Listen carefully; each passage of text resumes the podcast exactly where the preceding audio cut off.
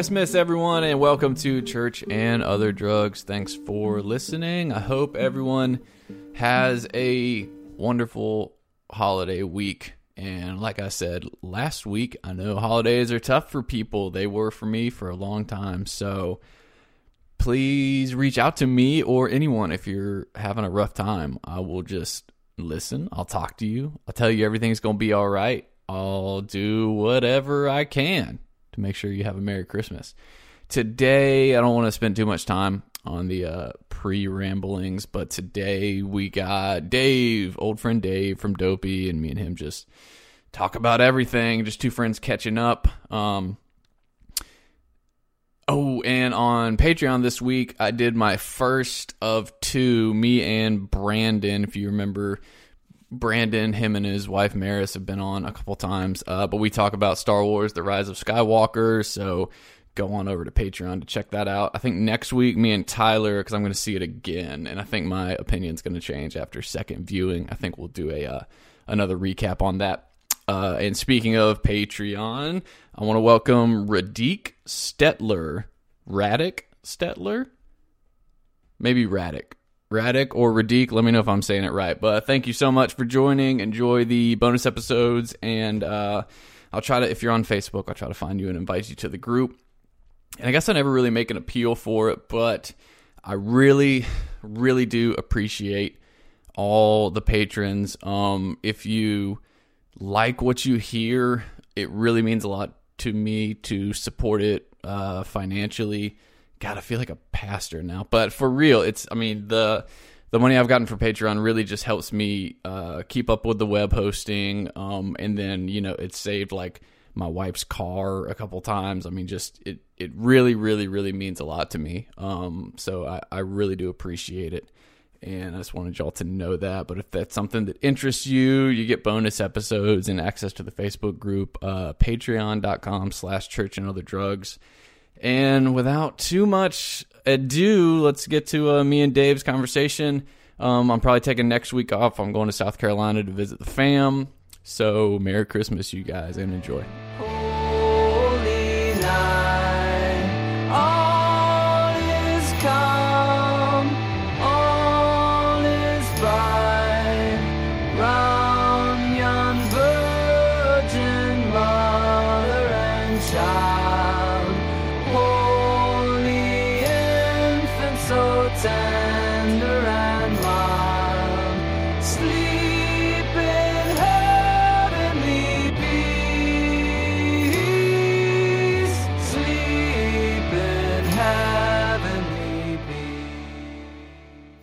What what is your technique? I well, what I always did was I hit I hit the speaker button on the phone and I held it up to the microphone. That was the technique. I, dude, that's so. I've done that before. Yeah, I did that uh, probably because of you, but I I have done that. It's just like so irritating. no, but then my friend was like, "Dude, that technique sucks. Yeah, you need a better sucks. technique." No, so then he he he researched and he found me this thing, and it's a Bose mini speaker. That's like it's like a it's like a Bluetooth speaker phone. Okay. Okay, so I hold now I hold the Bose mini speaker up to the mic.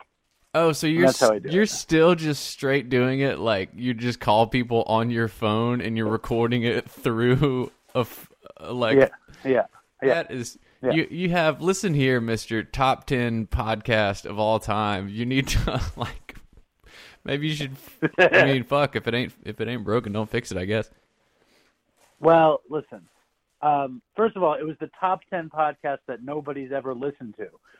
you know, it wasn't the top ten podcast. It was it was the top ten podcast that nobody's ever heard of. That was what the list was. Well, and it was it was the top hundred. I think we were number twenty eight out of the top fifty of podcasts nobody's ever heard. well, What does that mean? Didn't you get? I thought you also got like top twenty of health and wellness for like the year. Oh yeah, no, dude, we got top ten. Top but 10. That's fucking pod. That's Podbean. That's in Podbean's category of health and fitness.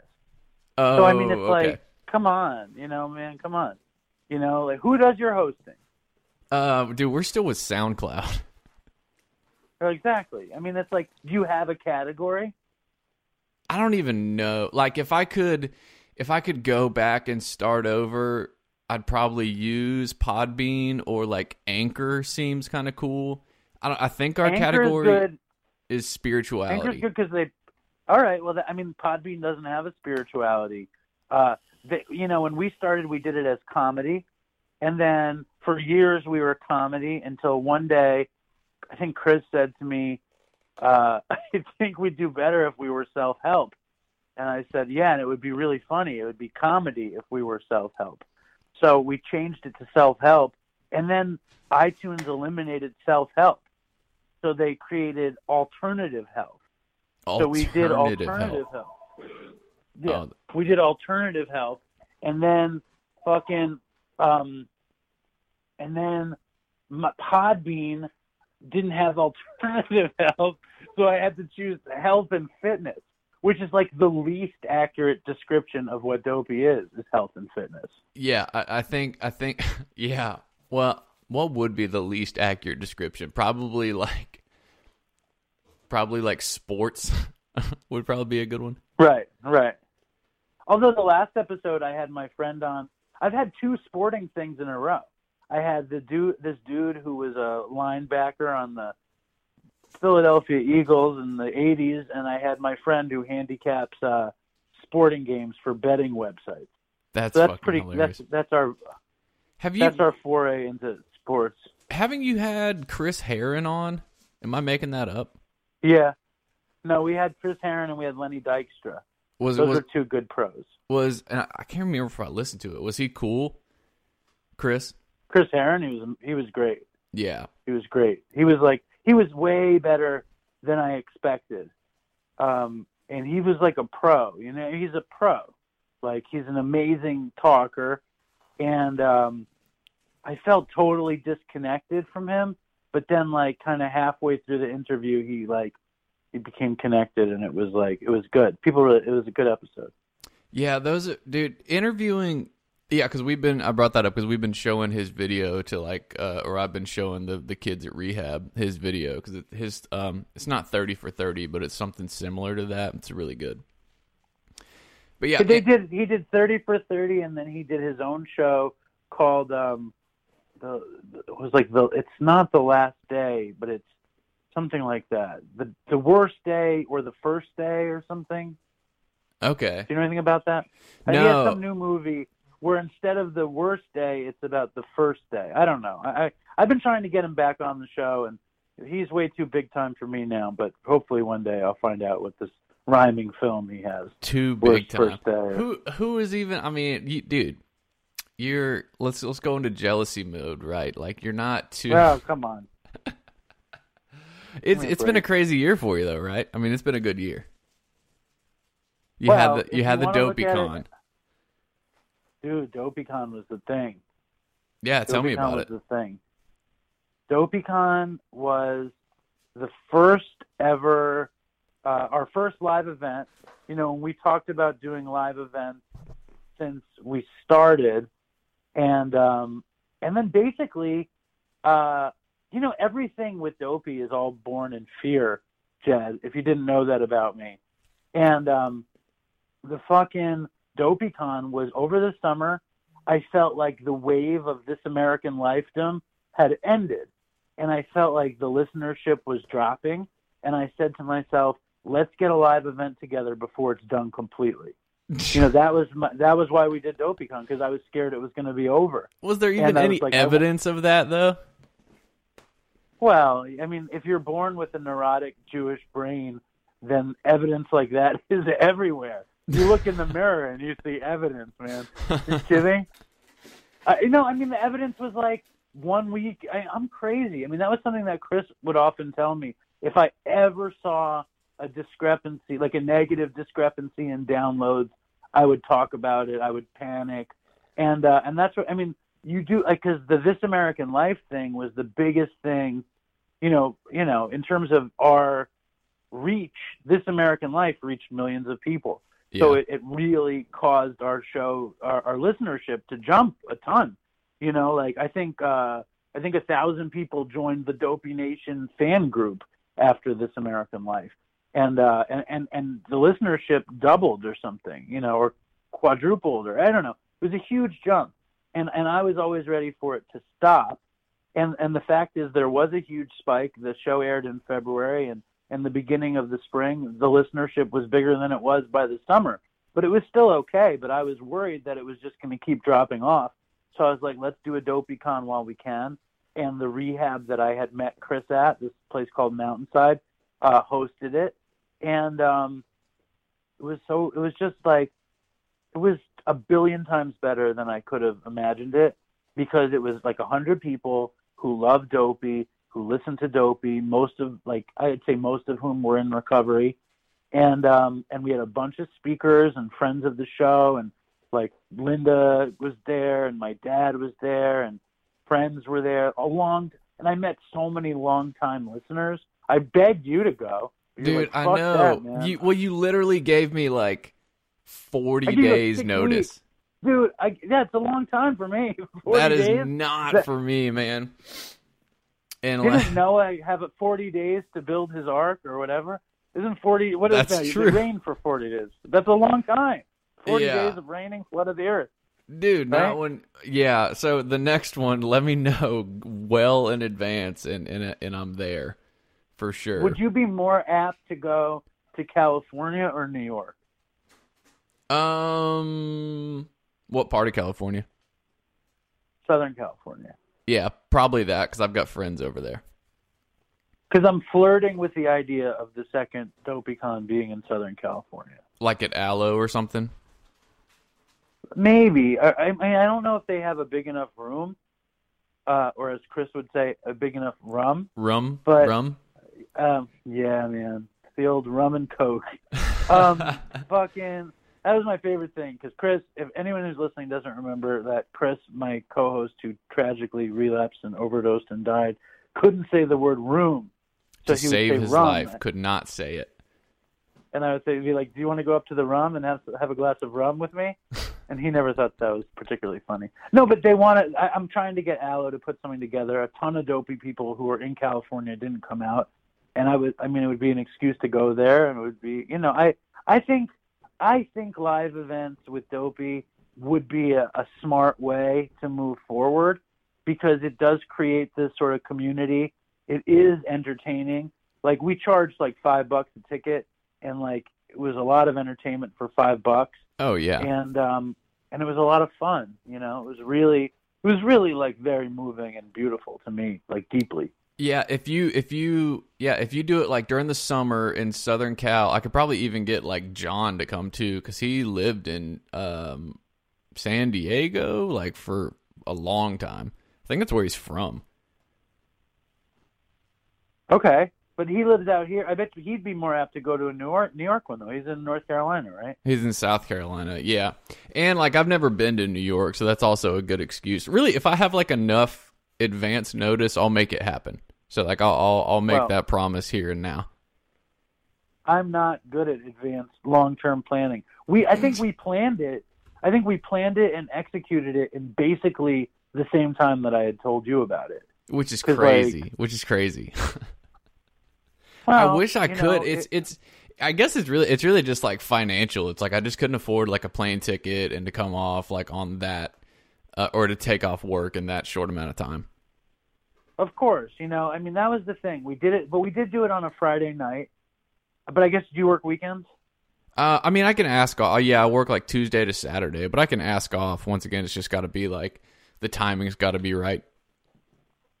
There'll be another one. I in my in my imagination, I wanted to start doing them monthly, but not necessarily as like dopey convention. I wanted to do it like it was like you know the moth on NPR, the storytelling thing. Mm-hmm. they like so I wanted it to be like once a month you go to a dopey con or maybe it would just be a live dopey and you and you go to a place and people tell fucked up drug stories as like an entertainment thing you know Were you that was you the idea were you able to like was it were you able to give like FaceTime to everyone that came and all that? Was that weird or strange? Were there any weird encounters? Well um mostly no. Mostly I was able to give FaceTime to everybody, and uh, it was incredibly beautiful. There was one dude um, from from actually from California who was like an oddball, uh, but he was very sweet. But he kind of had that vibe that he might kill me uh, the next day or something. Was he trying to But like he also- invite you into an alley somewhere, or like, hey, come smell this rag in my car? He did. He inv- well, he invited me the next day to uh to do his podcast, and he was like a little odd. He was he was pretty odd, but I did it. I went and I met him to do the podcast, and uh and I was talking to a friend of mine, and I was like, yeah, I'm meeting this guy. He might kill me, so make sure you you rem- you note this to the police that I had a feeling that this might be the end of me.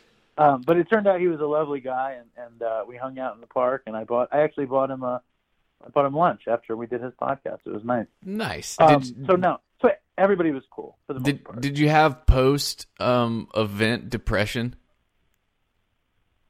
well, I mean, that's another thing about me, and I don't know if this is how you deal with stuff in recovery, but it's how I've always dealt with stuff in recovery, which is I try to keep as many things happening as possible. So that you that- never experience it.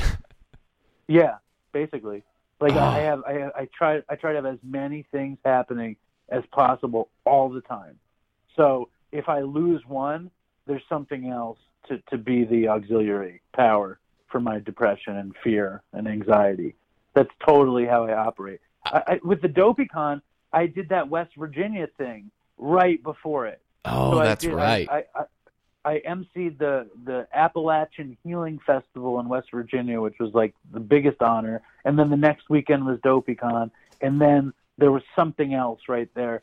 Like right now, I'm in a little bit of a lull, and um, but I'm just trying to stack shit up so I don't have to face myself. Dude, you know, I think maybe that is what I do, and maybe I'm just currently in a lull because, like, it's like my if you ask my wife, I'm like the busiest person ever, and like I'm always doing stuff, something, or like organizing something or being involved in something. And it's like I'll I'll do that forever, and then I'll get super just overwhelmed and frustrated, and I'll just want to quit everything, and then I'll chill for two days and get incredibly depressed and restless, and be like, okay, I feel like I'm supposed to be doing something. I don't I don't think it's like a I don't I don't know if that's a good thing or a bad thing though. I think it's a good thing. I, I mean, I pay attention to what you're doing, and like you're always doing something. I mean, you're you're painting total art shows like once a quarter, and and bringing them to these comic cons, and and I, I mean, like it's like I know. I think it's a good thing. I think that anything that's keeping you and I from totally destroying ourselves is a good thing. That's a very fair point because that it's a it's a ton of energy that has to go somewhere. But it's like I'll go through weird cycles of wanting to do everything and things are clicking and then I I think maybe like my I'm bad with expectations and I mean I'm, I'm imagine you're the same way. It's like I, I have to really it's something like the Dopey Con or I feel like it would be I'd have to really try. It was almost like I, I compared to like my wedding day where it's like everyone told me like make sure you enjoy it and try to stay in the moment because it's going to be over before you know it. And that's what I really Right. I'm good with planning and build up and then I struggle with enjoying the thing that I built. You know what I mean? Right. Well, but I, I always keep expectations at a total zero. You know, like with DopeyCon, I didn't think people were going to come. Even when it was sold out, I didn't think people were going to come. And then I thought it would suck. You know, I was certain it would be very uncomfortable and would totally suck. That that was my expectation going into it. And then it was it was really good. You know what I mean? Like it was great. Everybody like I was so nervous and then I ran into like three dopey fans outside of the building, and it was like it was like oh my god, it was like because I never met these people. You Yeah. know what I mean? And like I've been doing the show for four years. They know me. I hear. I, I knew who they were. I, I messaged with them a little bit, but I never met them. And it was like I knew them though as soon as I did. You know, it was like old friends you never met. It's the coolest thing. It, it it is, and it's it's still weird. Yeah, that's I've only met a handful of podcast listeners in real life, and like like Scott's one of them. We become really good friends, but even now, like some newer people in like AA or like people I work with are like, "Hey, I listened to your show and it did this, that, and the other," and it's still, it's like an odd disconnect. Podcasting is very, very weird in in that it's a, a lot of times it's like existing in a vacuum, and you're like, you know, is anybody listening? But you don't realize that like you have these people that are like fervently listening and really feel connected to you and it's hard to like i guess the a convention is a great way to make that like that point land Yeah, I mean, like, it's still. I mean, like, when Chris and I started it, it we didn't think anybody was listening, and, and very few people were. And then, even as more and more people told us they were listening, it still didn't feel like they were. And then, even, I mean, even when they show up, it's like you can't believe they're listening. You know what I mean? I still do the show. We're, we're about to hit three million downloads, like this week. We're gonna hit three million downloads this week, and I still feel like that. I still very much feel like it's like a, just a thing. Like with with like you see all these people talking about it and whatever, but it still feels totally not like what's really happening. You know. But it's also because I, I ride the commuter train every day, and I have a job that I do every day yeah and my Oh, life is completely disconnected from all things dopey.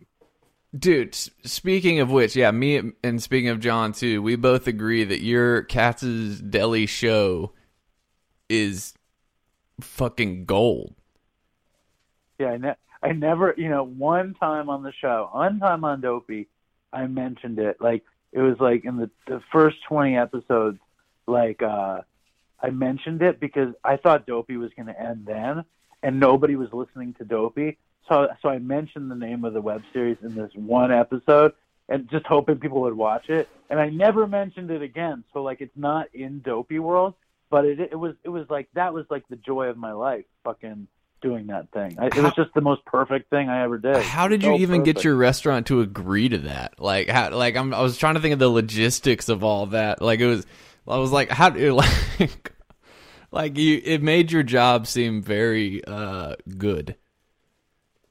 Oh, that's funny because it's the opposite. You know, the, the, the fact the, the deal was the deal was there was um, there was I, I, I had started working there and I didn't think I was going to work there, but the place was such a spectacle that I wanted to shoot something there, and uh, and I started shooting the Dominican guys working behind the counter, and I wanted to call the show behind the counter, like behind the music. Oh yeah, gonna Call it behind the counter. Perfect. But like the Dominican guys sucked on the show. They were like hamming it up and like acting stupid and not being themselves.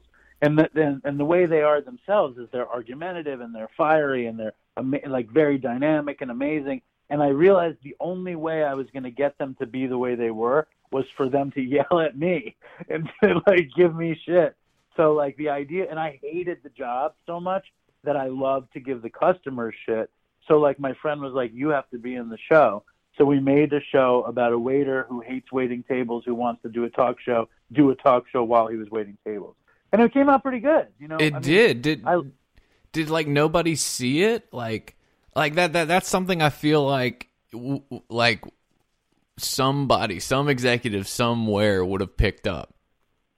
No, dude. I mean, like, I, I remember within a month of doing it, an executive from Warner Brothers called Katz's to talk to me, and uh, he was interested. And I actually got a deal with the the guy who kind of invented Anthony Bourdain's show, and uh, and they shot a pilot, or they shot a sizzle reel with me, but it wasn't good. They shot it. I'll send it to you. They Okay. shot a sizzle reel with me. It was this dude who did Anthony Bourdain's show. They didn't want to do it the way I wanted to do it.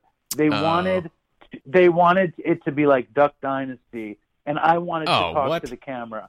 I wanted it to be like Garry Shandling show, and they wanted it to be like Duck Dynasty, and they made it, they made it more like Duck Dynasty. But they did a scene in rehab in, in the thing they made where I you remember my old blue cheese story? I do.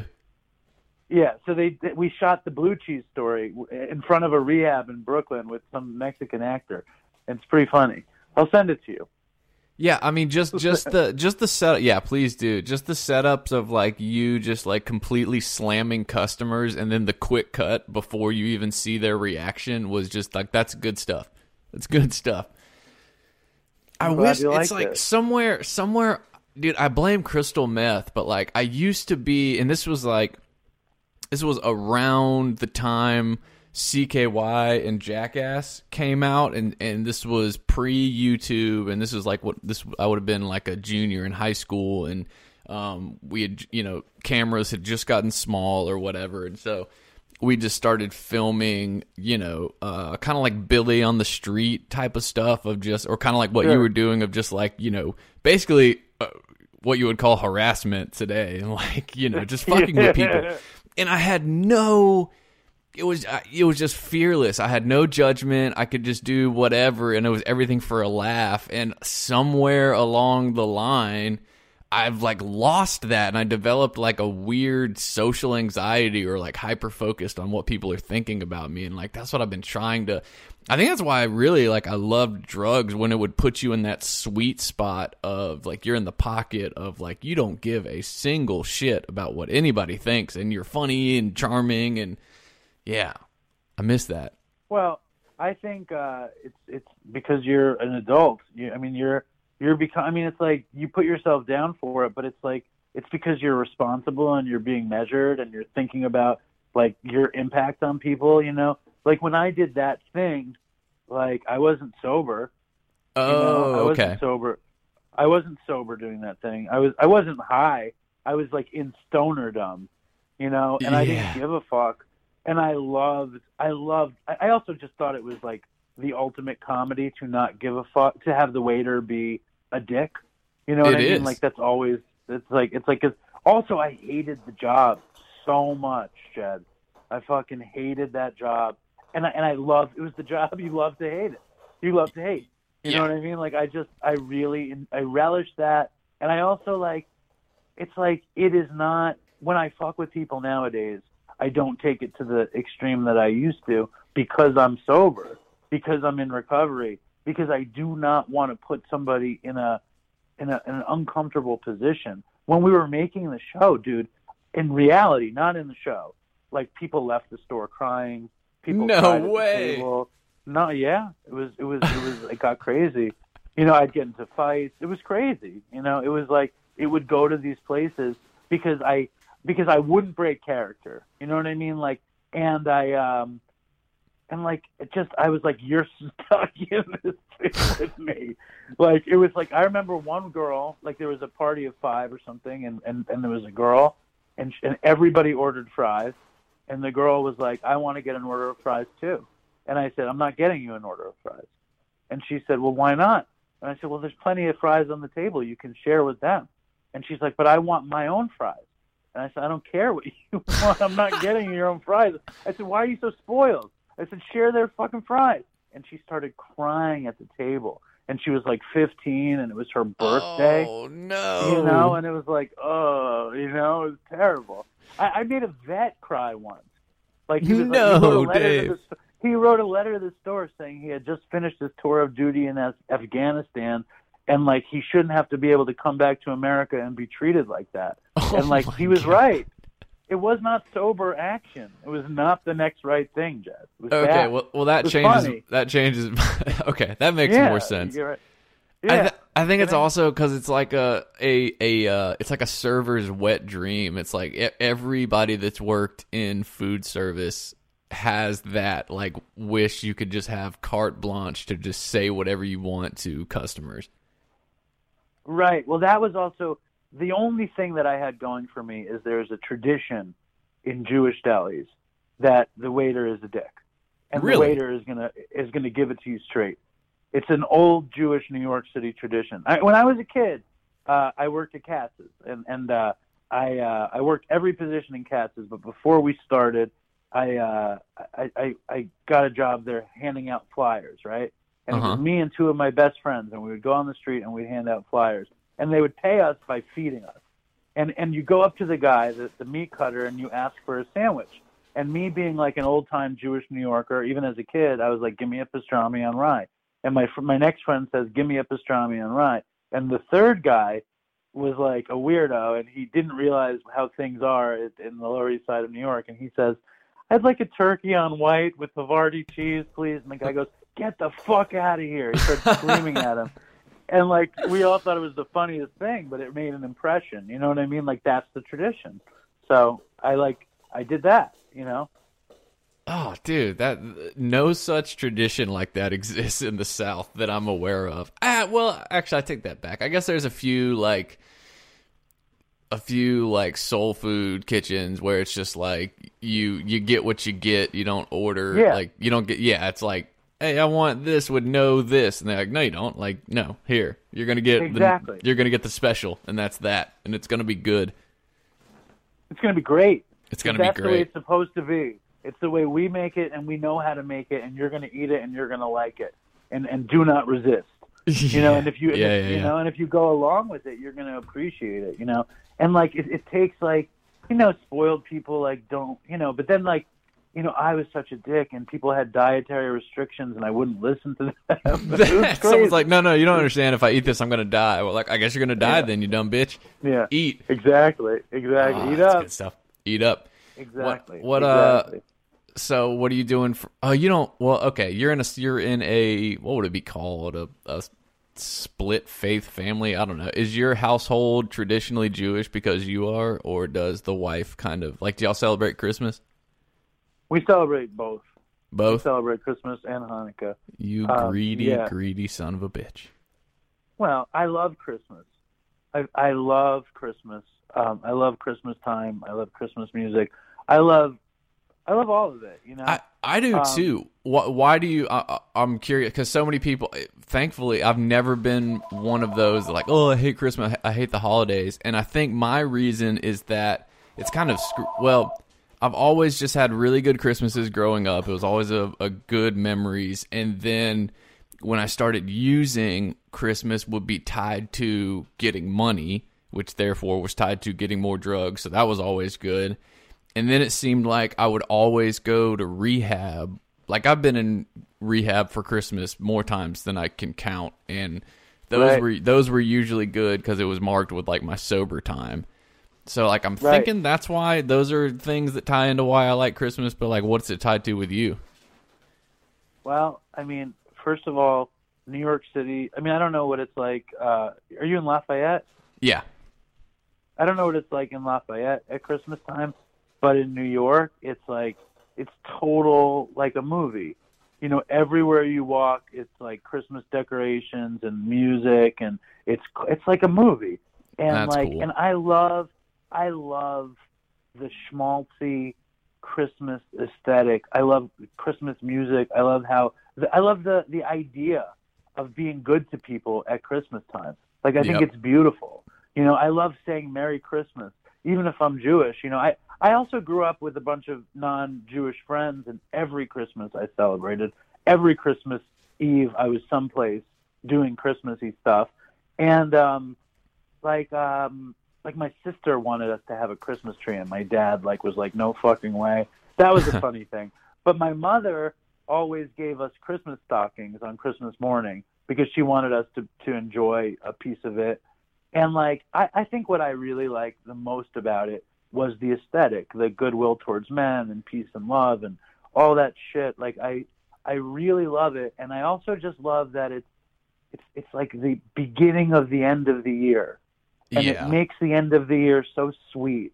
You know, I, I I mean, like, I, I feel like exactly what you said. It's so fortunate that I have such a good, positive feeling about the holidays because I love Thanksgiving.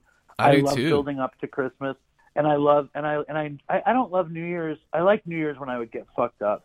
Like I don't. Yeah. I, I like the I like the idea of New Year's. Like we made it. We survived another year, kind of Yeah. thing. Like I love that. I love that. Yeah, but as Um, far as I can't remember the last time I've done like a New Year's Eve party of any kind. Like I could care less. I do enjoy blowing stuff up though. I'm a big fireworks guy. I never got. I feel like I never got to enjoy fireworks. Is it illegal up there? Because, yeah, it's illegal. In, in- yeah, it's totally illegal. But in Manhattan, and, and I have Jewish parents, and like they were very fearful of that kind of stuff. And now, like, let's say I got fireworks, Linda, my wife would just take them away because she'd know that I would blow my hands off at this Uh, age. Like, I, I wouldn't survive. Oh my God. Let me. This is this is a good this is a good time to, to tell my Christmas story that I haven't gotten to tell in a long time. So, do you do y'all have those uh inflatable those really gaudy inflatable decorations people put up? Yeah, we totally Okay. do. So this was this was like high school, I think, and me and this was when we were in our our full blown uh bored delinquency stage where we would like brick mailboxes or go mailbox ba- bashing and every time around the holidays when the fireworks store would open we'd we'd buy cartons of of mortar shells which are like the giant fireworks that like shoot Yeah. up in the air and they're they're big, but they look like little grenades. And if you if you don't put them in the tube to launch them, you can just basically use them as little grenades, right? So we were driving around and just looking for stuff to blow up, and we see one of those giant inflatable Santas, right? And so I run up and stick one right under it, and I don't know what the air that was being pumped into it was, but it was some sort of flammable gas because it Oh, blew the fuck up. I mean, blew up, and then it was just shooting fire out of the air connected hose. And so we we drove off. Right, we were really scared, and we're driving home, and we're like, okay, we were all high, and we're like, okay, we need to go we need to go back. We need to we need to drive back and make sure nothing happened, right? So we switch cars because we were in my friend's like 88 Camaro with like super loud tailpipes. So we switch to my car and we drive back and we're cresting over this hill and we just see an orange glow, right? And we're like, "Oh shit." And so we we we round the hill and this person's entire front yard is like a you know, a three alarm fire. And there's a Burning. there, oh it's just burning. And there's a tree that like has a limb that basically connects to the house. So like the house is Oh, going up very soon. So we jump out. Three of us start stomping out the fire. I run to the front door and i start banging on it.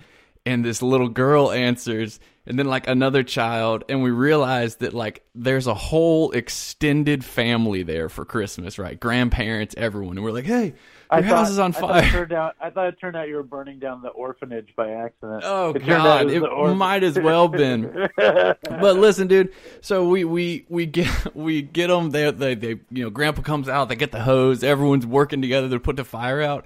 At the end, the fucking mom is like, "Oh my God, bless you, angels." They tried to Yeah, pay us. They tried to pay us for saving their house, and I was I was like, "No, you don't understand." I was like, "No, just."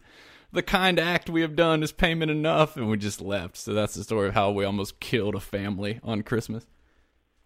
Wow, that's crazy. Yeah. I feel like Miss, we we also like it's like oh my god to to come so close to killing these people, but that shows like you had the spirit. The spirit was in you. You had to save them. Yeah, oh You could- yeah, yeah. You couldn't We're- have you couldn't have the death of the entire family on your hands. No, dude.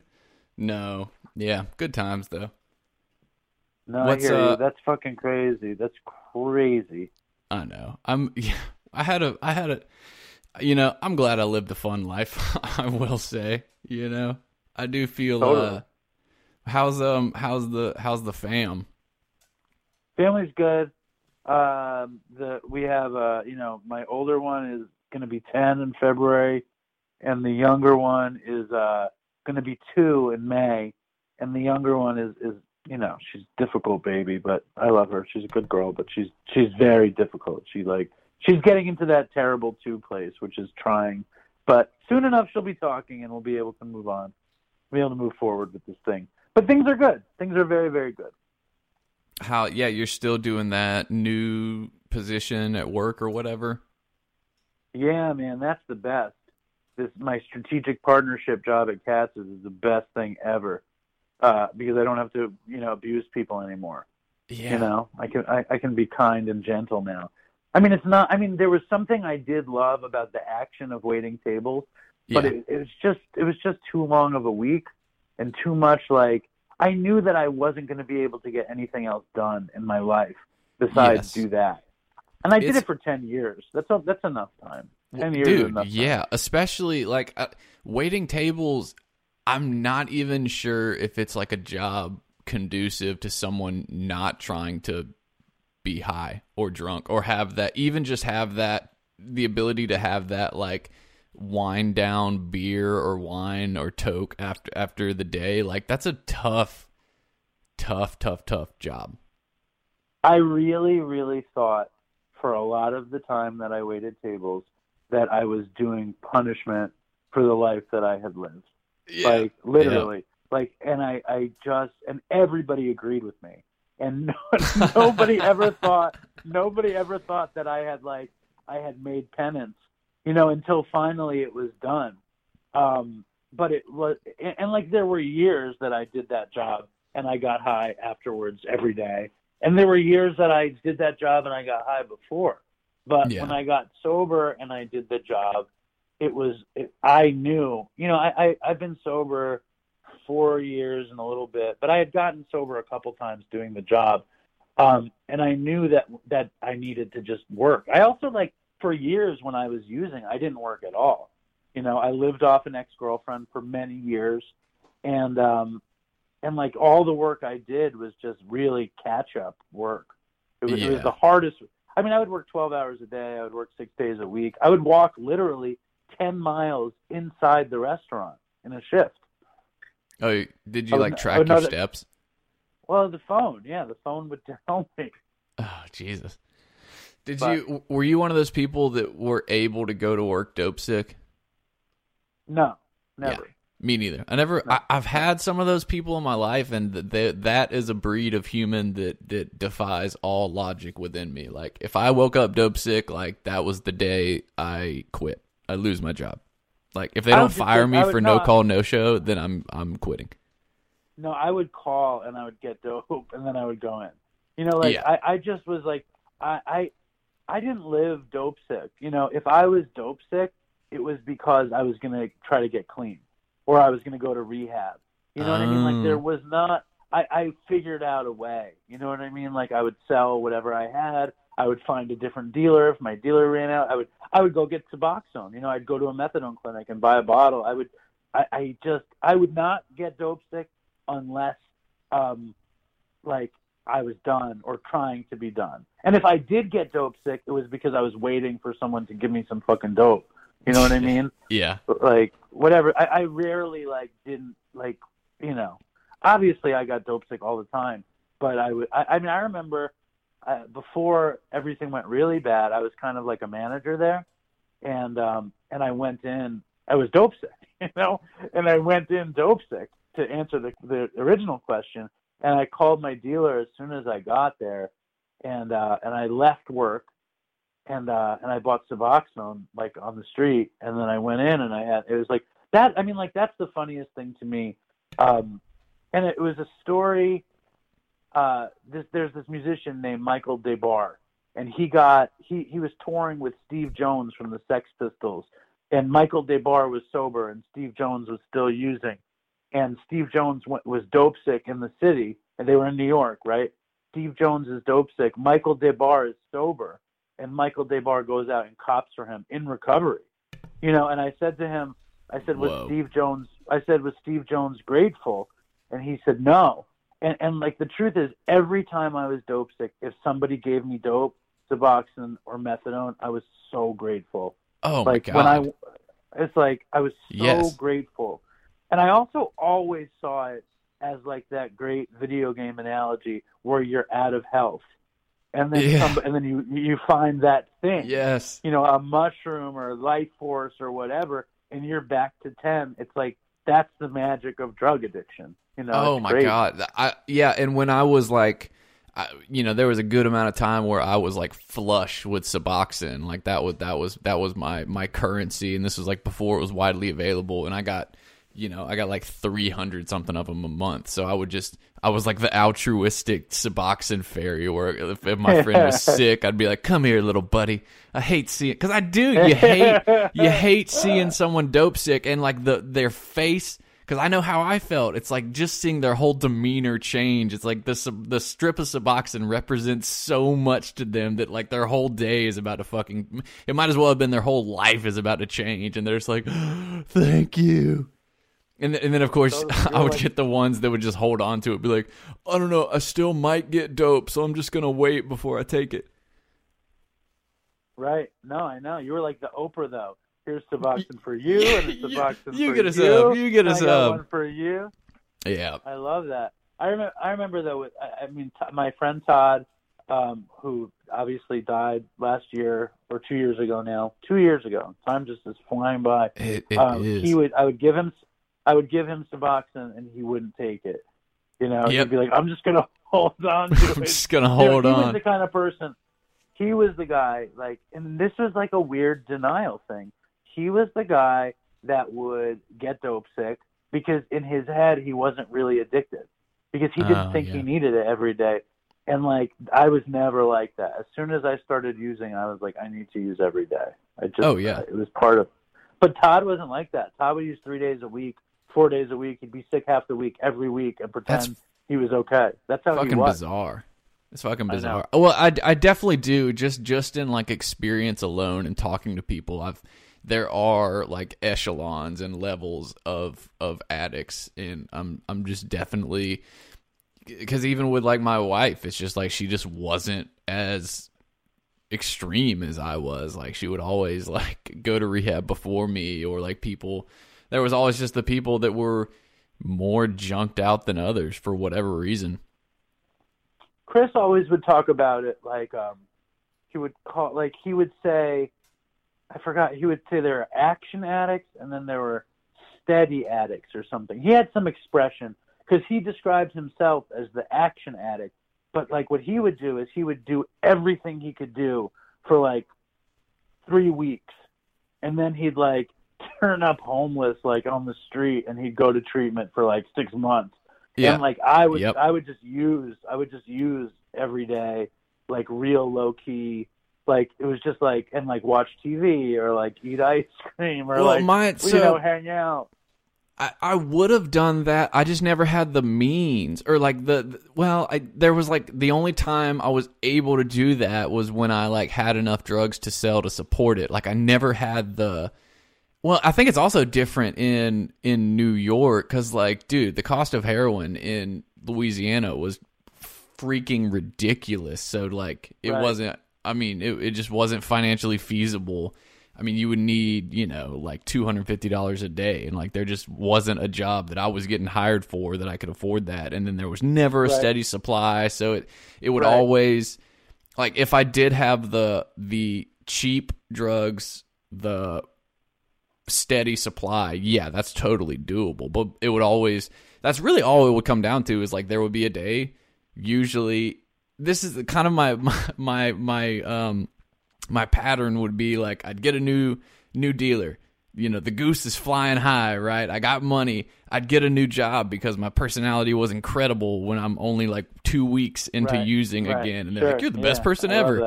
And then Yeah. one day I run out, I show up to work dope sick, and that's that. I get fired, and then there we go again. Then I got to start like doing crime to pay for it, and then it just goes downhill. Right. I was listening to uh Artie Lange's podcast, right? He had a former governor from New Jersey on who's like putting this program into effect for convicts who are dope fiends or whatever. And Artie's telling a story about copping in New Jersey. He was buying five dollar bags, fifty dollar bundles. Like That Dude, I mean, is even if I bought- insane. even if I was buying ten bundles at a time, I wasn't getting fifty dollar bundles. You know what I mean? Like, I mean, you can imagine what they're paying in Philly.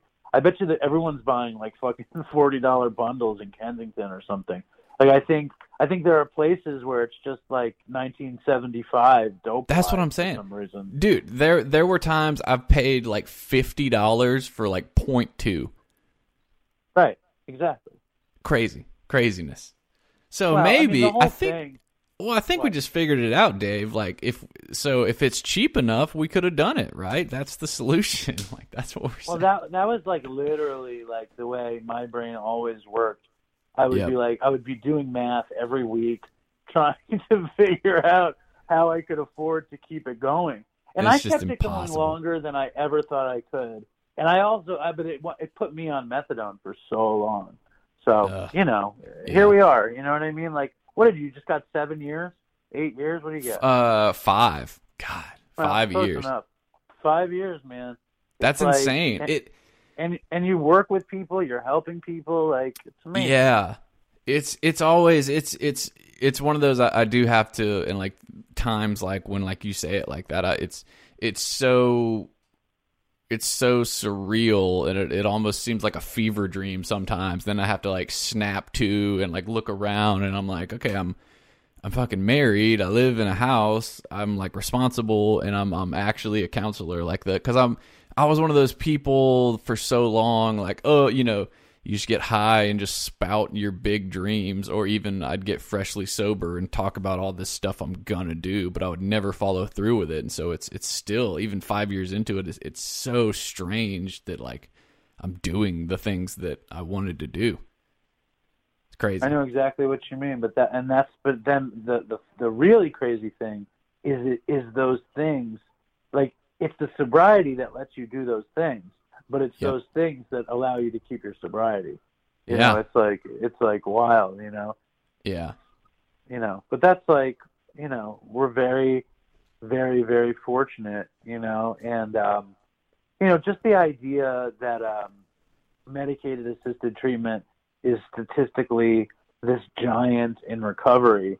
You know what I mean? And uh, and everybody, if you talk to people who aren't sober or who aren't addicts, they think the only way for a drug addict to survive is to be on medicated assisted treatment.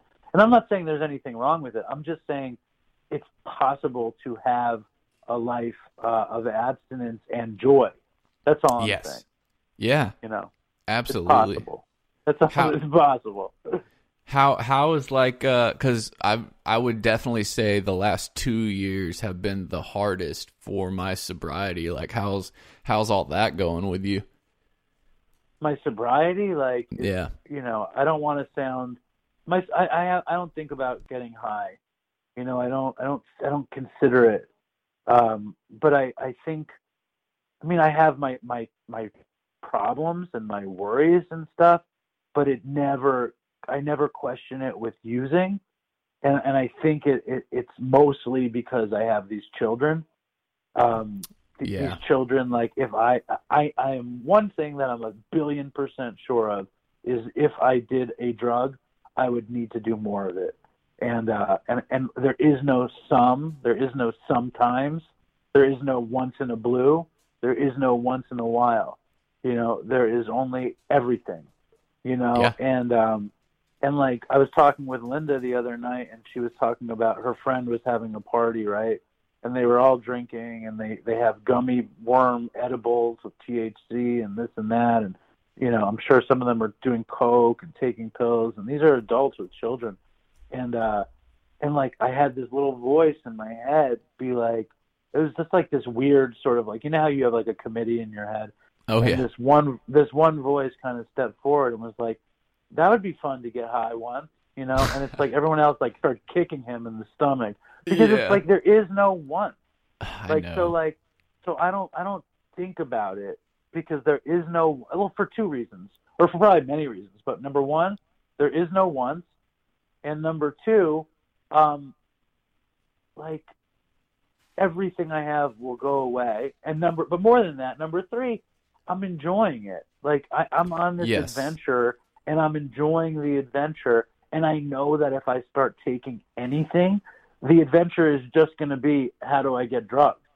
That's yeah. the only. It's yeah. like I have an adventure. There's all this different life. I'm going to cook dinner. I'm going to go shopping. I'm going to buy my daughter a drum kit. I'm going to make dopey bigger. I'm going to do this. Or I, I need to get drugs. Where can I get drugs? Oh shit, Yeah. I didn't do my work. Oh shit, I didn't go to work. Oh shit, I'm sick. Oh shit. I didn't pay my rent. Oh shit, or you know my daughter isn't going to eat. It's like I'm not doing that. Yeah. Yeah, I've read that know? book. It doesn't end well. And I, I always yeah, I, I did the I did just a little like mental exercise the other day, or I do it periodically, just I don't whatever. Where I was like, okay, how long if I started using again? How long before I just lose everything? And like like with the resources I got, and this is like after five years of accumulation, it's like I'm pretty sure it, I would be on the street again in like two months Right. Exactly. and it, it, it, it's like god like how like not worth it it would be so fast it would be so fast But then the other side of it is like that that you'll lose everything. But then like if you're fortunate enough to try to get it back, Ugh. the time the, the time and anguish and and I'm just saying the other thing is like it won't be worth it. It won't No. be that fun. I remember when I when I got sober the last time, the biggest thought in my head was the only thing I didn't get to do that I wanted to do. There were two things, or I didn't want to smoke PCP, but I never got to smoke PCP. So like that was something, but I never really wanted to, and uh, and I never got to put liquid acid on my eyes. Yeah. Um, but I don't really mind. I'm okay with that. You know? what I yeah, mean? if So, like, if those are your two, if those are your You know two bucket mean? lists, that's okay. Did I? yeah, th- I mean, like, I didn't. I did everything else. Like in one of my my 18 month stints of not doing dope, my buddy had DMT, so I got to do DMT, and I was like, okay, and like, fucking, that was it. You know what I mean? Like, there is no stone unturned. And I'm not saying to anybody that like hasn't fucking shot heroin and wants to get sober that you have to shoot heroin. You certainly don't. Like, I, I just know that there is no adventure to getting high. Getting high is like shrinking my existence and my possibilities. That's all. I. Yes. Did, did I ever tell you about our um our our million dollar retirement home idea? Tell me.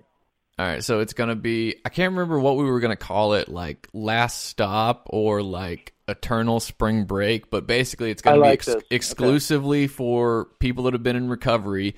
You got to be like 80 and above, and you basically just Yeah. go there and you can do as many drugs as you want until you die, and you just party. So you don't have to Oh, worry I about like wasting all your money like being in like assisted living. You just go out. I think that'd be awesome. I, I'm sure you could set up a really cheap version of that called the Trap House or something. um, you know, like no, and that was like when me and Chris met. When me and Chris met, we met in treatment, and uh, and we were like kids, and we were like, "Yo, wouldn't it be cool if instead of treatment, you could go to a place and just do drugs?" it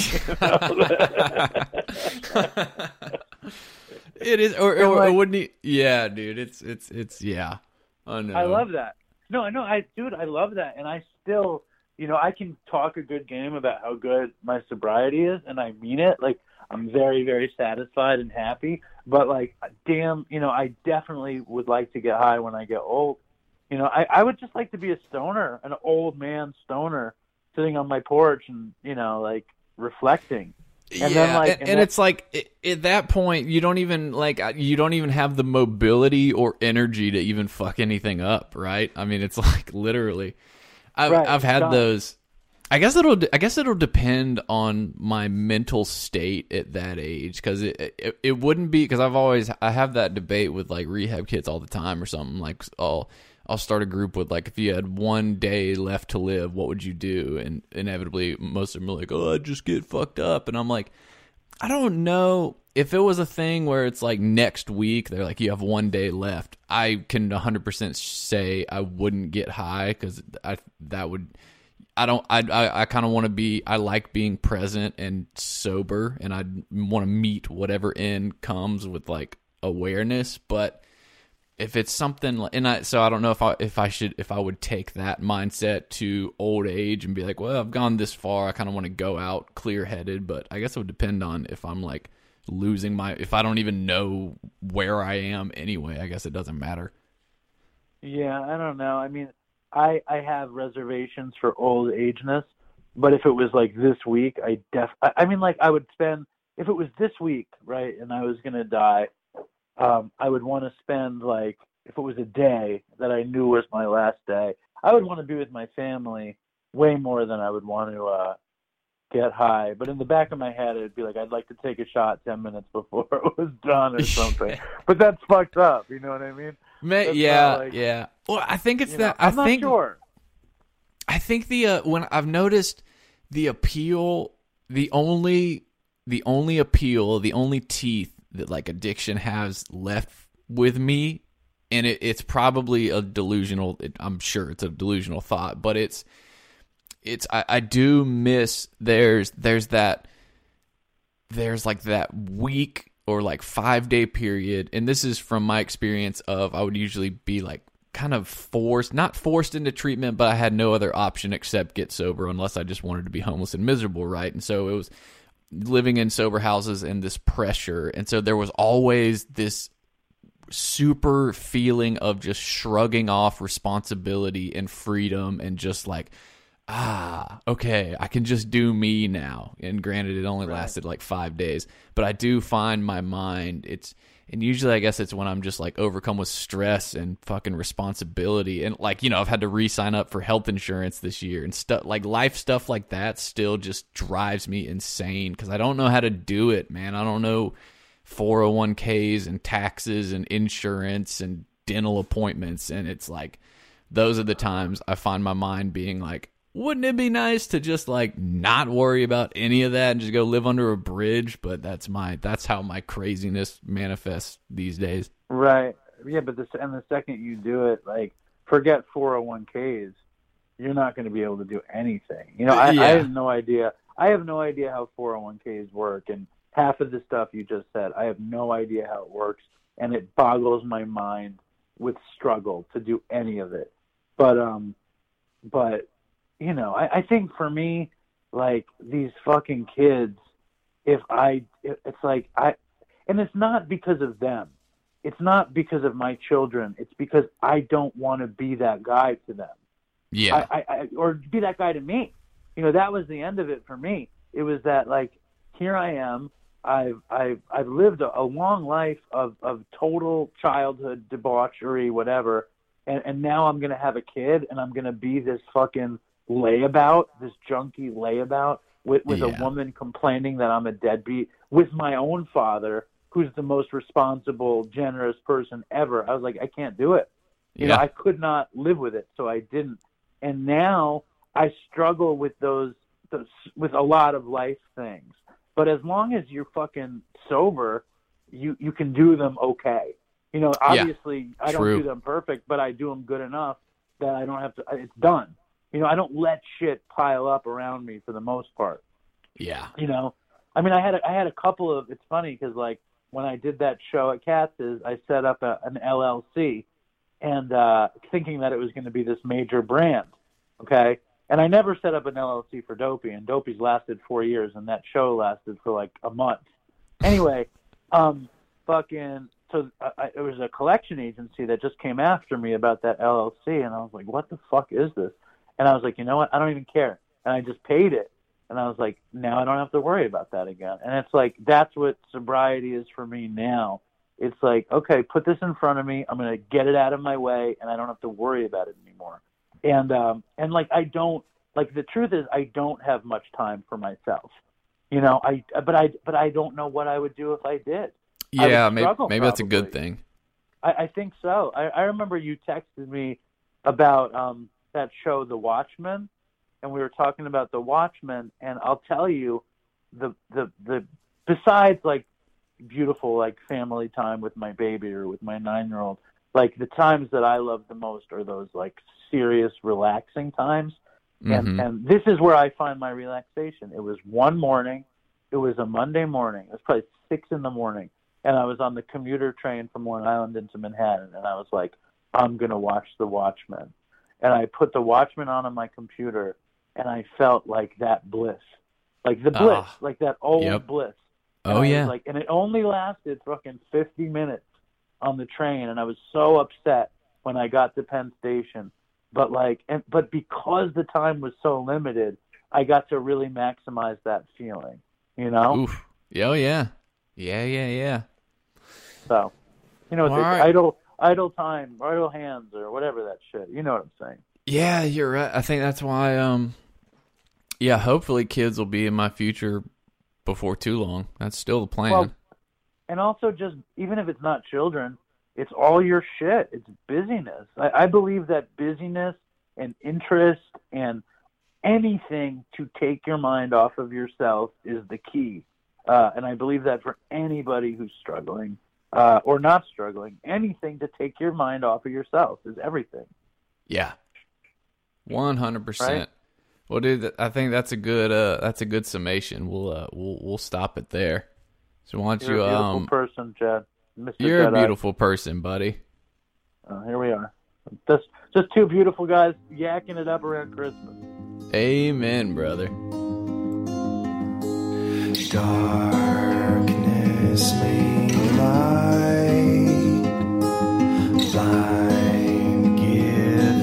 blind